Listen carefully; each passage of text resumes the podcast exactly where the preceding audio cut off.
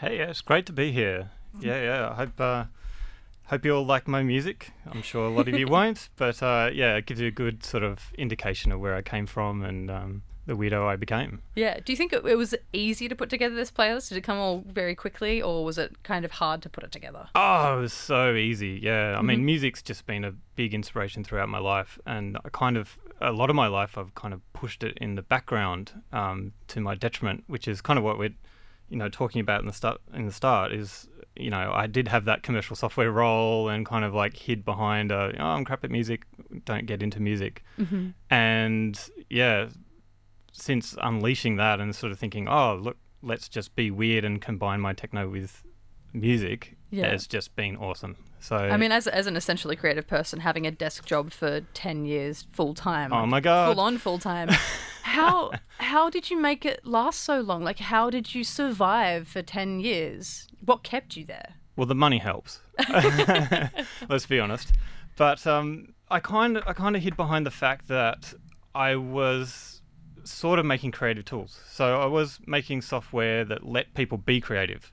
So I made um, you know. Software for people to do audio mixing and software for people to do live TV mixing and light theatre shows and things like that. Um, so I kind of fooled myself into thinking, oh, I'm doing creative things. But then it kind of dawned on me, uh, no, I'm sitting in an office being really bored looking at my desk cubicle and other people, people. are doing amazing things with what I'm making, and that's not fair. Yeah, you're you're the enabler. Yeah, I know. Which after Don't a be point, an enabler. yeah. it's bad. so our first track is from Mr. Bungle, and who is Mr. Bungle? What is Mr. Bungle? Well, Mr. Bungle, well, who is Mr. Bungle? I think it's a fictional character, but it's a conglomeration of um, weirdos that met in university, I think, including Mike Patton from Faith No More and Trey Spruance and, uh, you know, a whole lot of other really talented people that sort of got together and decided, let's be weird and try to throw every single genre in the world into one single song. And they do that song after song after song, and it's amazing. So that's what we have here in the air conditioned nightmare. Yeah, the air conditioned nightmare so reflects my time in software engineering because I just sat in my office, you know, in an air conditioned nightmare, just dreaming about doing this kind of wacky music that Mr. Bungle makes. And uh, that was kind of the impetus for me to say, screw it, I've got to give my creative side a bit more of a chance to shine. And out of the box, FBI.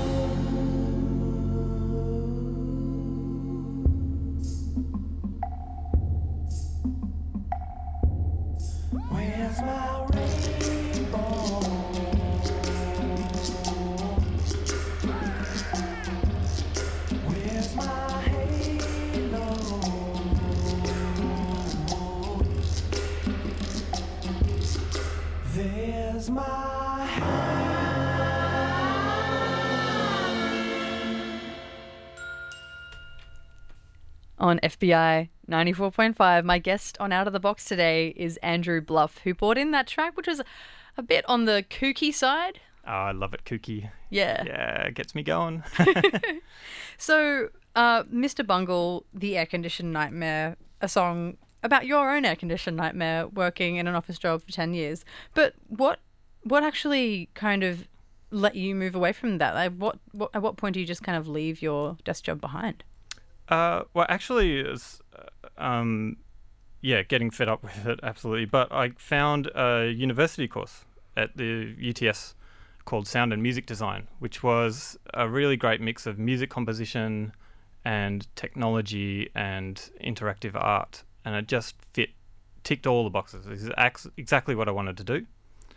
And I sort of then you know, I went and did the course and just got exposed to so many other people doing weird things. I mean, I was I was already at home in my own bedroom, sort of like making my own hand trackers and things like that. So I put on like pink gloves and I'd like stand wave in front of my webcam and make weird music by doing that. And I was just thinking, this this shit's just too weird. No one's going to want to get into this. And then I As did you this- do. yeah, as you do. And I went to this university course, and you know, there's a whole lot of academics doing this. With I'm like, pink hands. with Just- pink. oh, ah, everyone loves the pink. but it was like it was amazing, and um, yeah. So one one of the things they kind of introduced to me was was circuit bending. Um, And so, what is circuit bending? What is what does that involve for people who've never heard of the word circuit bending? circuit bending is this really cool thing where you basically get old crappy toys. So you get um, that make noise. So like it might be Teddy Ruxpin or a Tickle Me Elmo, or it could be like some old sort of electronic guitar for kids. And you take it apart and you basically just hotwire things together. So you kind of solder random components onto it. You don't know what you're doing. You kind of just basically short circuiting it to com- produce really crazy electronic sounds that kind of are really disturbing. Okay. Um, but the the fact they're coming from these beautiful little teddy bears and things like that is just amazing. yeah. So it's kind of unpredictable music, essentially. Completely unpredictable. Is that kind of part of what you do? Actually, trying to make it so you know the the music that you make is unpredictable. Exactly. Yeah, yeah. I kind of, I mean, the circuit bending inspired me to make this iPhone app or iPad app called iGlitch, which was basically a virtual circuit board where you could stick your fingers on the screen and it would just make all sorts of wacky things. Like nothing was labeled, and it deliberately moved the slots around so you n- could never actually predict what it was going to do. Yeah, it looks like a back of a really old, you know, computer or TV. Yeah, totally. switchboard kind of thing. Yeah, and mm. the the sound that comes out of it, like at first it's kind of a little bit predictable, but you play with it for about 20 seconds and it just turns into complete madness, which is what I love. I just love sort of uh, having control over not having control. which is- Choosing to not have control. Yeah. That's interesting. I guess you also I, I don't know if this is part of it, but in in your art, if you're making things that are you know structurally unpredictable like the unpredictability is part of the thing that you're using to make the art you kind of don't have to be so responsible for it you don't have to be in the way that you might create a folk song and you have a really good idea of what things are how they should turn out you don't have to have that sense of you know really ownership maybe is that part yeah. of it? No, it's really freeing. It's amazing because you're kind of giving permission for this for the song to sort of have its own life and do whatever it wants to do. And part of the person, like a lot of the things I do are interactive work, so the audience actually sort of participates in it and puts their own tracks into. So with a mobile phone orchestra, it chooses people's songs out of people's own library. Um, you know, with other works I've done, it takes people's own movement and the way they move and create sound out of that. And it's kind of a way to free them up and give them a sense of play as well as freeing me up from having responsibility to make good sounds and good music. yeah still enabling are we Yeah, I'm always an enabler, unfortunately. So, um, we we're talking about circuit bending a second ago, and we're going to hear an example of that in the next song. um, by Nine Inch Nails, who I used to really hate. I'll be honest. I used to really hate Nine Inch Nails. I didn't get it. I just thought I could do better lyrics or whatever. And I was 13 at the time, but I, I never really got on board. And slowly, slowly, I am getting there. Well, what that- do you like about them? Well, that's kind of my story as well. I first I hated them at their first album as well, and then since then I've grown to love them. It's pretty much my favorite band now. Um, I kind of love, you know, he's making he's making really structured pop sounds. Well, not so pop, out of sort of distortion, and so he's getting all these elements of out of controlness, and then creating control out of it, and then putting on top of that sort of dystopian lyrics, of things that I can kind of engage with as well. in, in my hate for software engineering. Great. The track's called Me, I'm Not. It's Nine Inch Nails on Out of the Box FBI.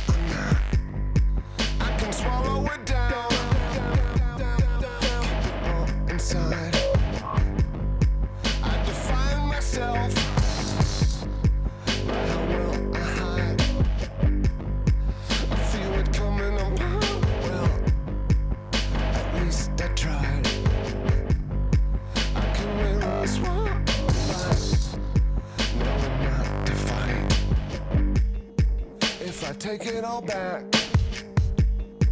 some way, somehow. If I knew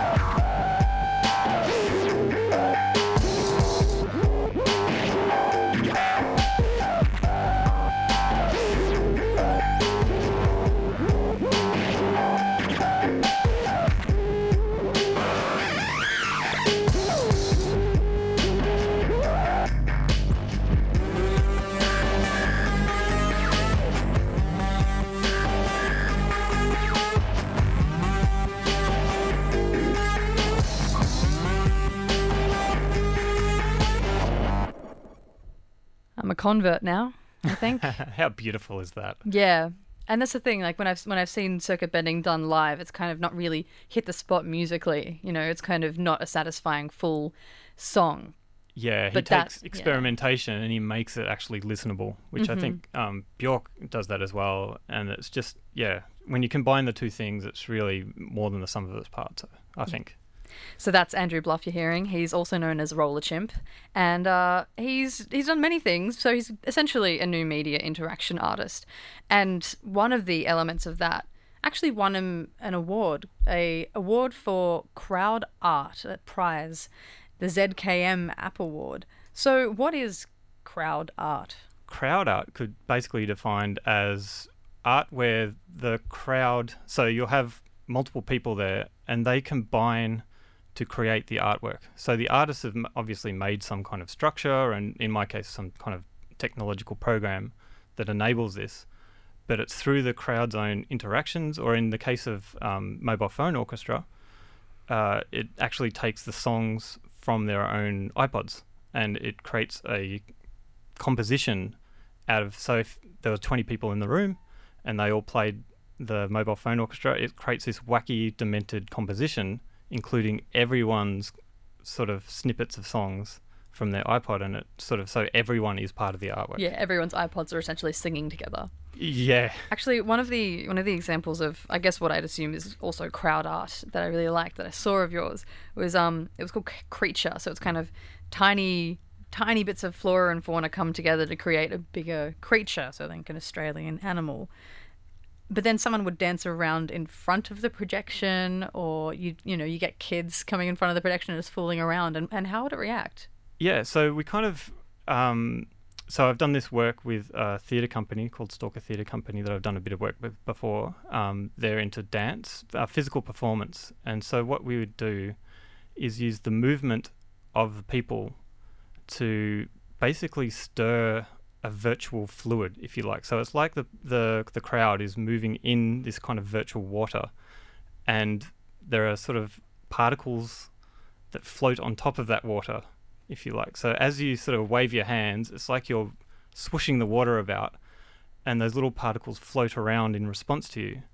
But then we project them up onto a huge surface behind you, and we kind of make them turn into animals and into the shapes of flowers and things like that. So there's kind of weird dynamic between you, you kind of you're seeing the wombats or the the kangaroos or what have you, but you're sort of you're distorting them at the same time and you're part of them. So you're sort of inhabiting them, but uh, it's like 20 people can use it all at the same time. Yeah, so it's kind of like you muddy the image with your hands, like with your gesture, even though you're not touching anything, it responds as if you are, and then they just magically reform. It's it's very it's like a very beautiful thing to see in in action. So if you Google creature, you can actually see how that turns out. But I think one of my favorite parts when I saw a little video of um, creature in action was the kids at the end coming in and throwing around little um, autumn leaves that were projected. Yeah, the kids just went crazy. It was amazing. losing their tiny minds. They all like- it was so great. I was like, I went up the front and um, you could just see them doing cartwheels and like jumping on each other's shoulders and just like squealing, and you could hear them yelling, "It's a wombat!" ah," and, like throwing their hands up in the air. It was like,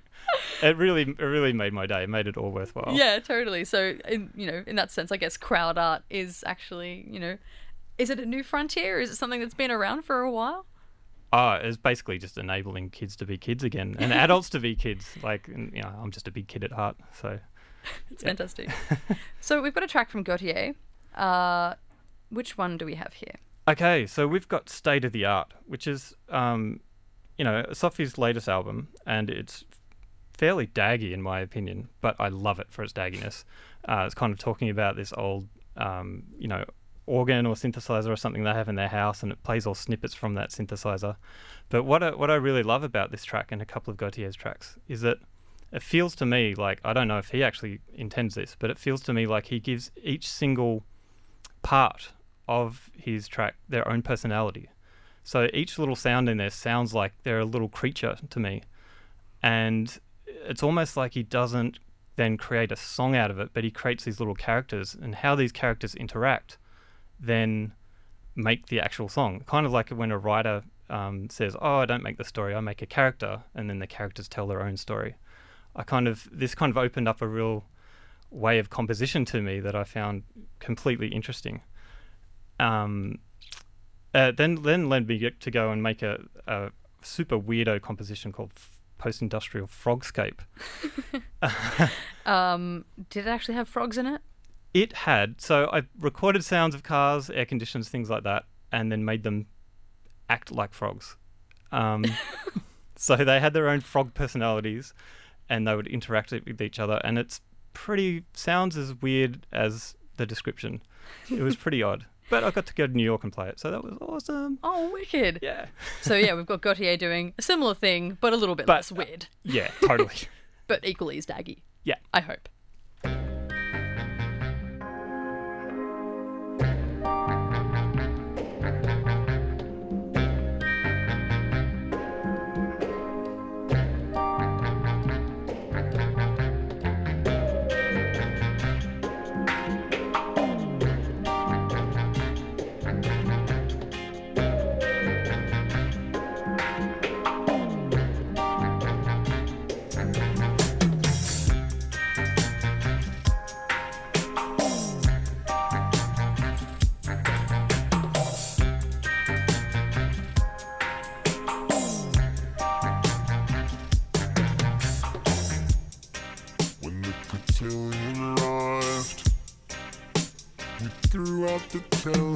Television. Model D575 has custom flute presets and harmony plus good addition. Now for an arm and a leg, we get three half dozen beats to choose from. So now we can pretend there's an orchestra in the lounge room.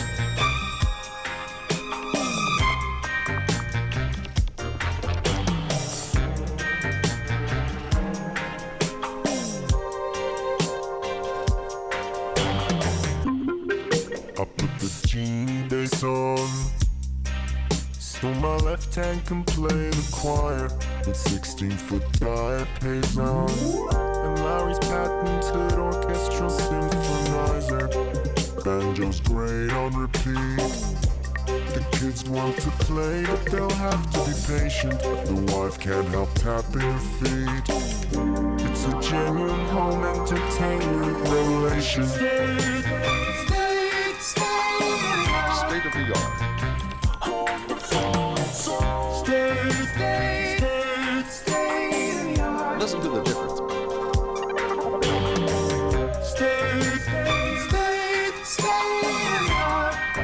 Computer.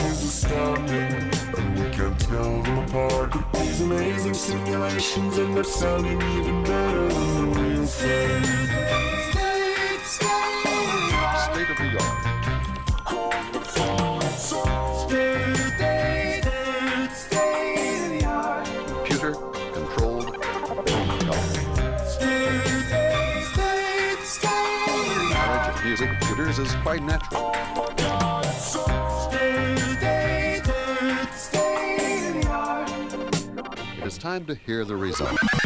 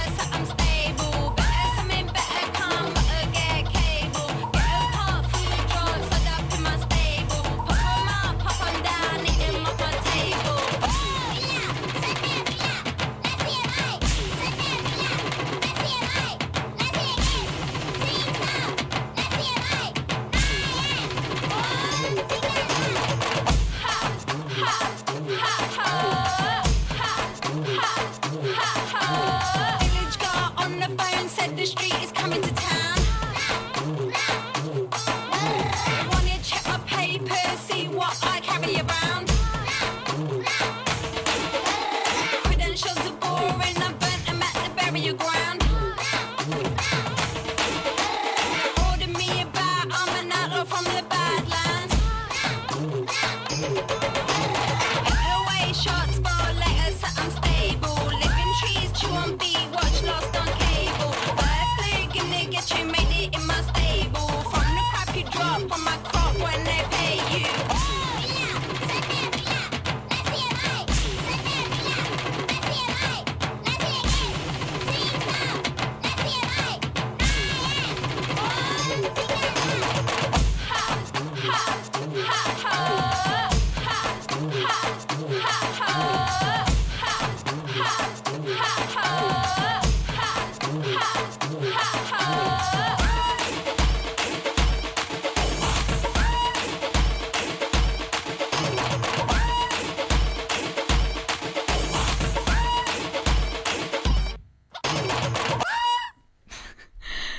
so many silly sounds in that song. It's just ridiculous. Yeah, I love it. It totally it reminds me. It's in here because it reminds me of um, a couple of friends of mine, Karen Senf and Sarah Lee Izzard, went and did a concert, a whole hour of just bird sounds. So we recorded bird sounds, and we sort of composed them, deconstructed them to make this wacky concert um, that we performed live. This is a couple of years ago at Campbelltown Performing Arts Centre. Okay, so how did you actually procure these bird sounds? You just go into the backyard? Um, no. If you try finding an hour's worth of bird sounds, oh my god, it's hard work. We were hunting birds, and we basically got the bird flu because we were just insane. We we went all around New South Wales, went to the Capertee, Capertee Valley, which is apparently the best bird spot in the whole southern hemisphere, except in winter when there are no birds there whatsoever. Let me guess, you were there in winter, right? We were there in winter, in Uh-huh. freezing cold, battling through fog, things like this. What are the other kind of difficult things about recording bird sounds? Because I'm sure it's not just the winter. birds are very shy animals. They can see, they know what a microphone is. They can see if you're pointing a microphone at them, they shut up. They don't do a squawk or a peep or anything. And we actually noticed after doing it for a while that um, the only time when a bird would actually make noise was when some other really loud noise happened. So if a plane went overhead, all the birds would go berserk. They're like, ah, I'm freaking out. There's a plane coming. Oh my God. But if you're recording sounds of birds, you don't want a plane in the background. So it's like, ah, and there's Ah. always something in the background. As Did always. you did you actually try planting microphones and leaving them there, and then going back and seeing, you know, when the audio peaks, seeing if there's an actual bird sound there? Because maybe it was you being there that was part of the problem. We did we did try to do that, and there's a whole kind of philosophy about uh, you shouldn't interfere with the birds, so you should just place a microphone and get them in their natural habitat. We kind of got sick of it and just smacked a whole lot of bird seed onto our microphones. um, we was like, oh, they're gonna love this. Okay, birdseed and peanut butter and stuff like that, and no, nothing. And then the microphones are broken. Yeah, exactly. it's like, well, that's a waste of money. My guest on Out of the Box today is Andrew Bluff, otherwise known as Rollerchimp, and uh, works a lot in sound, as we can hear right now. An hour's worth of bird sounds, not so not so simple to get. Well, that's the thing with that with that um chicken sound and that song. It's like if if MIA actually showed you, like just laid out and showed you in a timeline all of the songs, all, all the sounds she was going to use to make a song, you'd say to her, "It can't be done. That's going to be the stupidest song ever. That's a really bad idea." But like it works. It and it's to- got it chicken totally sounds and everything. Yeah, yeah. Oh, that's one thing that we didn't have in our work was a chicken sound. I recorded some chickens, but they were in Indonesia and we are doing an Australian bird thing, so I thought, oh no, I have to be true to it. I, I won't put the chicken in. Yeah, they're they're originally from Asia, I guess. Chickens, right? uh, yeah, I, can, I don't know. From way, way, way back. Oh yeah. Dropping some knowledge on you. All right. Um, so let's have a bit of a flashback right now, because you you were in um, the Czech Republic for a couple of years there, weren't you?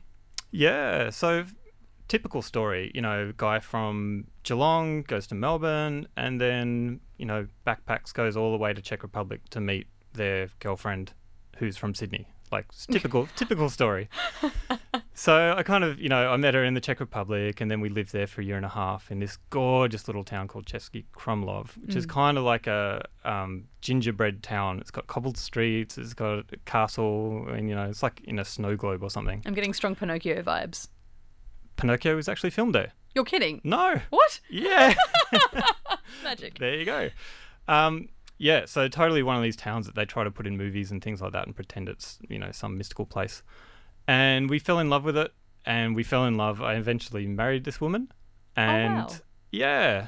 And actually we went back there and got married there. So really cool story. We kind of well, my family hates it because we kind of eloped and didn't invite them. But we, we were there with a few friends and um, yeah, we got married on this hill, did some hippie vows and things like that. And then our friends constructed this just married raft out of like inner tubes and inflatable furniture with like pink feathers in it and made this banner saying just married out of a sheet and they spray painted it and we kind of we all the whole wedding party like all eight of us went floated down the river on this this crazy raft thing with balloons hanging out and these little ducklings came and like kind of joined our party and they they escorted us the whole way. And yeah and then we floated we went down these little rapid bits and you know everything disintegrated and we all fell in the water and then we you know ended up going to a gypsy bar and hiring a gypsy band for the night. So it's a kind of you know your standard wedding i guess Classic. So we've got a song now by Jose Gonzalez. How does he fit into this? Well, I think it was inspired by the balloons floating down the river, and I'd hate to say it, but the the Bra- Sony Bravia ad that featured his song had these kind of paintballs that were floating through the air, and I was like, oh look, similar thing. I was listening to to the song, and I put it on the wedding video. I was like, all right, you know, I'll I'll put it over the top of that little scene in the wedding video, and it's one of those things where now when you watch the video back, it's like that memory has been intertwined with that song because I've watched it so many times. So when I think of the song, I think of floating down the river with the ducklings and the, you know, all my friends. It was amazing.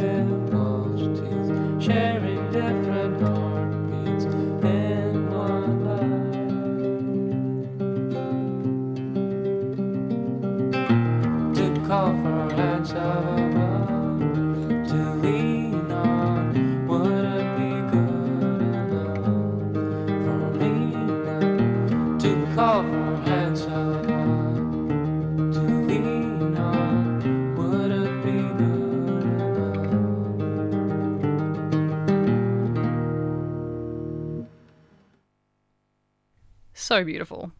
Ah. And just the background story and the image of you and your wife and all your mates on a raft in Český Krumlov floating down the river with ducks following. That's like now my new vision, visual, you know, reference for that song. Yeah. I'm sorry to any boyfriends out there feeling any pressure, but get your Yeah. hippie on. It's awesome. You know, I actually, I actually just texted my boyfriend. I was like, "Hey, uh, so how about how how about this? This is really cool." Um, so so you lived there for one and a half years. What do you do in the Czech Republic when you're living there? Ah, so from so I already had a job as a software engineer for a couple of years, and as we all know, I didn't like that. So I went traveling, and um, yeah, hooked up with my wife, who was working in a youth hostel, or uh, backpackers hostel, and yeah, I joined on and scrubbed toilets, and worked for peanuts for a year and a half, and just loved every minute of it, basically. um, we kind of got kicked out of the the country because they changed overnight. They changed the visa laws on us, and um, we couldn't stay there without super um, without owning our own company, basically. Wow, weird. Uh, yeah, which they then changed like six months later. So if it wasn't for that, we'd probably still be living there. But um, it was an amazing place. It was a town run by artists, so it kind of let us just sort of relax and just the weirdest stuff used used to happen. Like you'd be in the pub and people would just like walk in with some window frame that they've made out of metal, like hand forged it themselves, and then end up dancing with it and like throwing it around the room, and then going home with it, and you know it'd end up would be from the castle or something like that. It was just the most random place ever, what? and you know it was an amazing year and a half. Yeah, it sounds stunning. And I, I do want to know though, like why why did you get married there and rather than having a big old wedding with the family in tow and everything? Well, I think to be honest, we'd kind of we were already acting like a married couple, and there was something about a traditional wedding with all the family and everything that just didn't really sit right. Um, I kind it's kind of like almost uh, what everyone else wants and not what you want. And I was like, no, this is this is our thing. We've got to sort of celebrate why we fell in love and what's you know unique about us and things like that. So we, we were going on holidays through Europe, and I proposed um, at Park Güell in Barcelona because that's she's really into mosaics, and Park Güell is made by Gaudi, and it just has That's these amazing mosaic chairs and structures and things like that. It's a really beautiful park. So I proposed there, and then on this trip we were meeting a couple of our really really close friends, Chris and Court, and Danielle's sister was there. Danielle's my wife, by the way. Hi, Danielle. Um, Danielle's sister. Hi Dan. Yeah. She, um, so the sister was there, and our really good friends, Cal and Carolyn, already live and in Czech Republic, and Steve. So it was kind of like all of our closest friends were there, and the it was like okay, everyone's here, except the parents. And you don't have to pay a caterer. And we don't have to pay a caterer. Well, we did. We paid equivalent Okay, of about well. thirty dollars to have like this amazing pork knuckle, medieval pork knuckle shipped up to us, and this bohemian honey cake. It was amazing. Oh god, nailed it. Absolutely nailed the whole the whole wedding thing.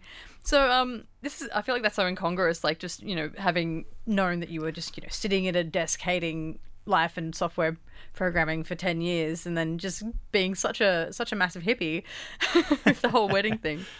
But you've done you've done some really cool stuff in in software engineering. Like one thing I picked up on was Yakman. What is Yakman? Yakman. Yakman is it's um, Pac-Man that you control with your voice. So instead of um, you know using your fingers to move him around, you basically say words. And what's the point of that? It's used for speech therapy. So it's an idea we had where, um, you know, especially aimed at kids, I guess, where they're not quite pronouncing their vowels correctly. And, you know, who wants to practice these boring exercises that your speech pathology gives you? Like, oh my God, so boring. Yeah, so they're going dat dat That, Bat. Exactly. bat That.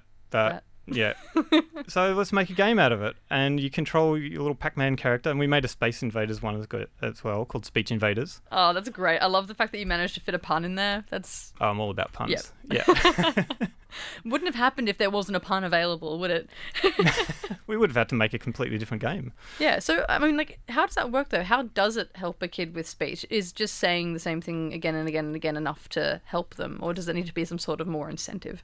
Well, yeah, so it's positive reinforcement. So they know as their speech gets better, they can control the game better and they can progress through the levels. Um, but a lot of it is just just making it fun. Like once you're relaxed and it's fun and you're saying the words over and over again, then it sort of frees you up to say them more correctly. Yeah, rather than just being nervous and, and self judgmental. Exactly. I think it's a fantastic idea. That's awesome. Um, I think it's time we take a sound a song. Uh, how do you feel about Tomoyasu Hotei? Oh, I feel pumped up by that song. Why? Well, I used to do kung fu and tai chi quite a lot. I was almost obsessed by it, you could say, and um, got into the whole, you know, weapons. I used to have every weapon under the sun, and like love sparring and things like that. And they used to play the Kill Bill soundtrack, um, just you know, in the background. I don't know. I think it was a bit psycho. Our instructor Scott, Yeah, yeah, who- I mean- shout out, he's an awesome guy. Yeah, it's funny though because like when it comes to kung fu and martial arts, people say, "Oh no, it's not about just necessarily defending yourself. It's about you know getting into this like real zone." And they make it sound quite spiritual, and it's about you know self discipline. And this guy is just playing Kill Bill, Bill behind everyone doing. Well, it's amazingly spiritual, and well, the thing was, music has such a, a means to motivate you, and it can be if you play that real pipe music, maybe it soothes you down and stuff like that. But playing this song, it just revs me up, and people could, I could tell when the song came on, people would have a look of fear in their eyes because I would just go crazy. I would just be like a sparring machine, taking on, you know, five people at a time, kicking them, doing all these things, you know bear in mind I didn't hurt anyone. No, no kung fu artists were hurt in the in this practice. But you know, But you know, they were got to- terrified. when this song comes on. Yeah, Yeah. look out. You're in your own little movie when this happens.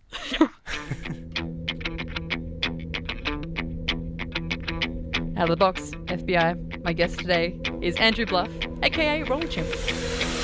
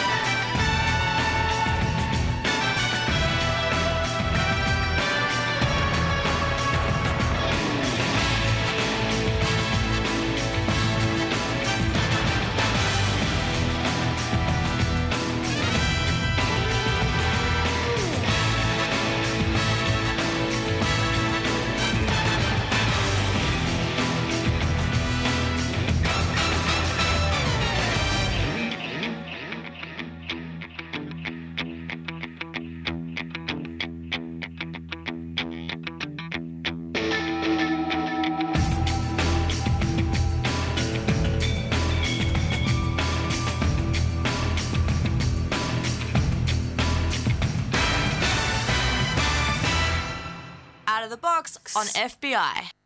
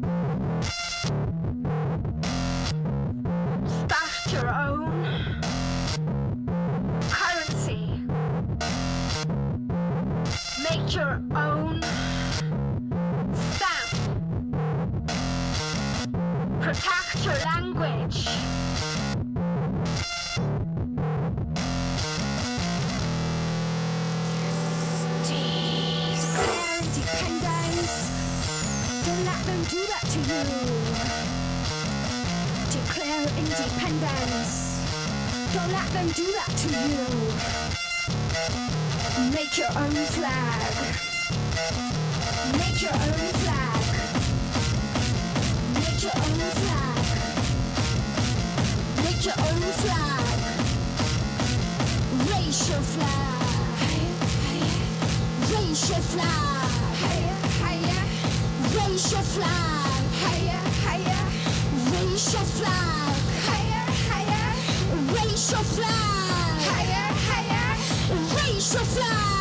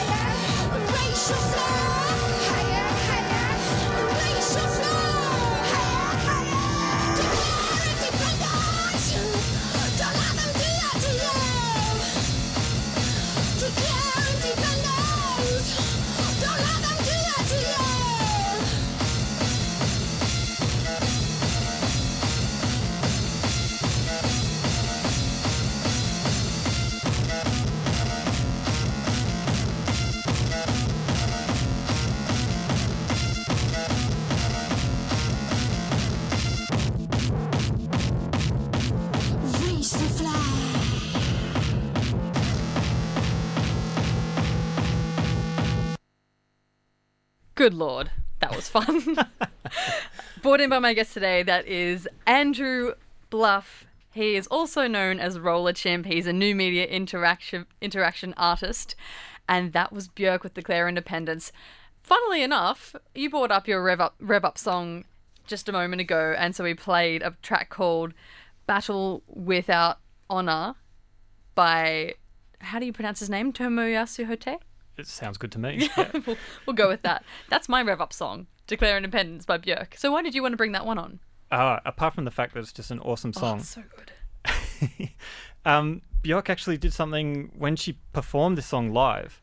She actually used this instrument called the reactable, which is a new new style of um, synthesizer slash sampler, which is a collaborative one. So it's a it's kind of hard to describe. It's basically a table where you all stand around and you get these little blocks on it.